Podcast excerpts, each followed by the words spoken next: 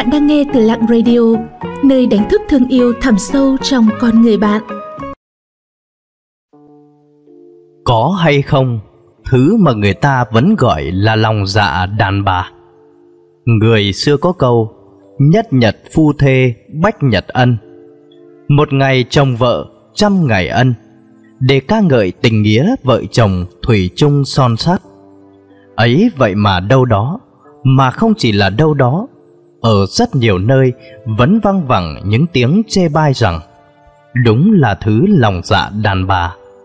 Lòng dạ con người khó đoán, luôn là đề tài bàn tán từ xưa đến nay. Có hay chăng thứ gọi là lòng dạ đàn bà?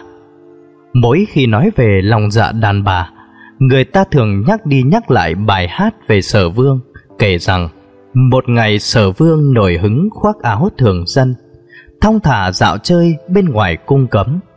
Ngài đang thả hồn theo mây gió, thì bỗng nhìn thấy một hang cua, bên dưới chiếc bàn đá vua đang ngồi. Lúc ấy, hai vợ chồng nhà cua đang ở trong hang.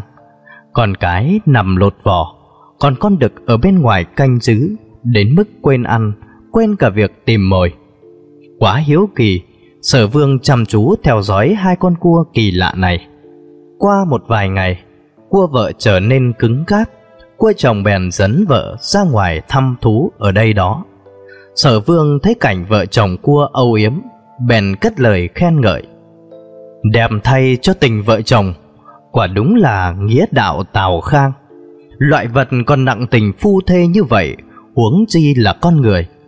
Rồi qua ngày tháng lại, thấm thoát đã đến lúc cua đực phải lột vỏ. Nhưng lúc này cua cái đi dọc về ngang bỏ mặc chồng cô đơn nằm hưu quạnh trong nhà. Chẳng bao lâu sau, của cái lại dẫn về một gá trai có đôi càng lực lướng. Rồi chúng kết liếu số phận hầm hưu của anh chồng đang yếu ớt, mới lột vỏ đang nằm trong hang.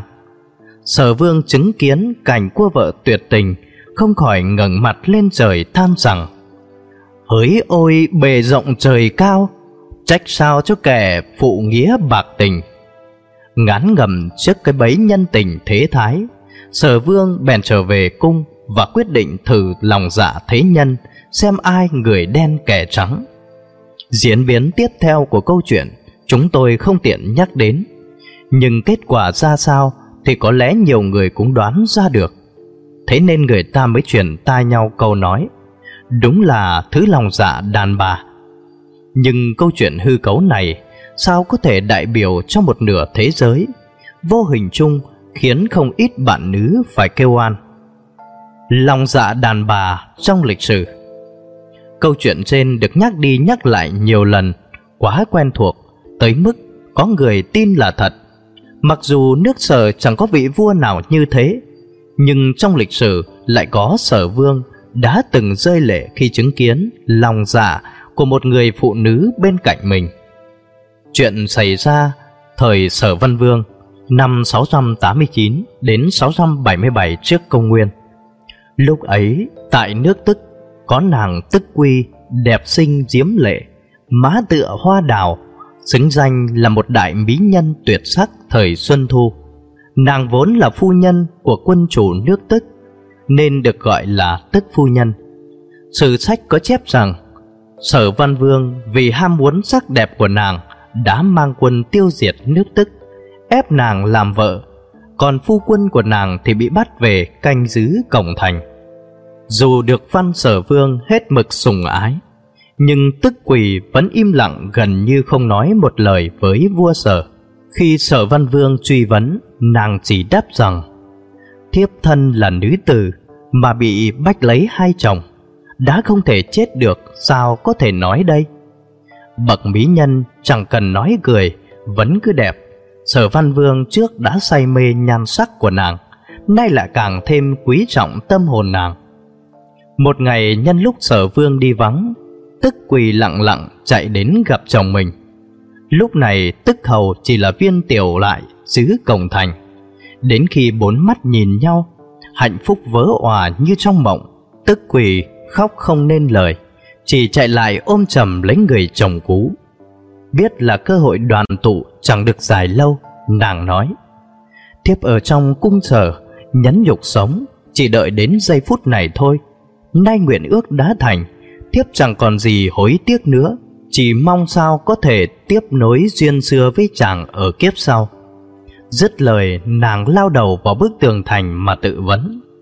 Khi sở văn vương trở về hay tin ái thê của mình ngọc nát hoa tàn, Đến chết vẫn giữ trọn tấm chân tình. Ông đã vô cùng cảm kích, Bèn dùng nghi lễ an táng nàng trên núi đào hoa. Tương truyền, nàng qua đời vào khoảng tháng 3 Vì thế, dân gian suy tôn nàng là đào hoa phu nhân, Cũng gọi là tam nguyệt đào hoa thần. Kể về tức phu nhân, Cũng không thể không nhắc đến nàng Lục Châu, Một sùng thiếp của An Dương Hậu Thạch Sùng. Thời Tây Tấn. Nàng xinh đẹp, hát hay Lại có tài thổi sáo Thạch Sùng hết mực yêu chiều Đã cho nàng ở trong khu vườn Kim Quốc Nguy nga, mỹ lệ. Lại vì nàng mà xây thêm lầu các khang trang. Lúc đó Một viên quan của nhà Tây Tấn là tôn tú vô cùng ngưỡng mộ nhan sắc của Lục Châu, bèn đem quân lính đến vây bắt Thạch Sùng. Thạch Sùng nói với Lục Châu, ta vì nàng mà tội. Lục Châu khóc mà rằng, vậy thì tiếp xé vì chàng mà chết. Nói rồi nàng nhảy xuống lầu kim cốc tự vấn. Mặc cho ai đó cứ chê bai, lòng dạ đàn bà, thì trong lịch sử xưa nay, những bậc nhi nữ như tức quỷ Lục Châu vẫn luôn giữ trọn danh tiết, để lại tiếng thơm muôn đời. Giấu được sùng ái trong nhung lụa, họ vẫn không thể nào quên được người chồng xưa cũ. Và khi đối mặt với cường quyền ác bá, họ sẵn sàng dùng cái chết để bảo toàn trinh tiết. Đỗ Mục vì tiếc thương cho người phụ nữ trung trinh đã cảm khái viết bài Kim Cốc Viên như sau phồn hoa sự tán trục hương trần lưu thủy vô tình thảo tự xuân nhật mộ đông phong oán đề tiểu lạc hoa do tự trụy lâu nhân dịch nghĩa những việc phồn hoa đã tan theo lớp bụi thơm. Nước vô tình chảy, gió cứ tự tươi thắm.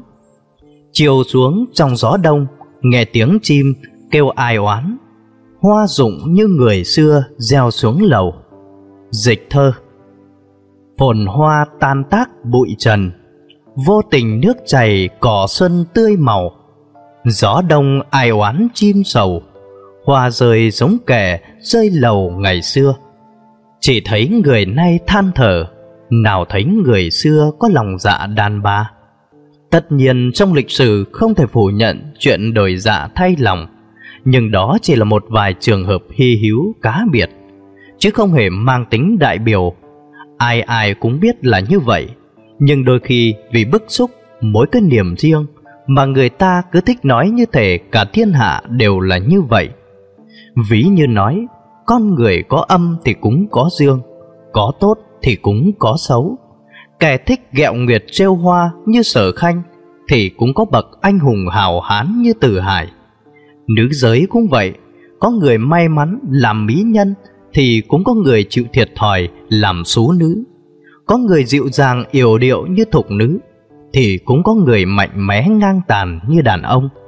Thế nên không thể chỉ vì một hoạn thư mà cho rằng phụ nữ cả thế gian đều ghen tuông hay ích kỷ.